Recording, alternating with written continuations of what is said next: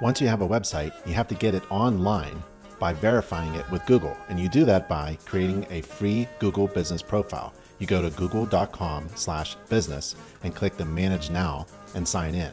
Then you find your business or you add your business name. On the next slide, you actually enter your business name and the business category. Next, you add your location and then you add your mailing address. Now, this is important because Google is going to mail you something in the mail. And then you enter your service areas. Where do you conduct your inspections? And then you add your website URL.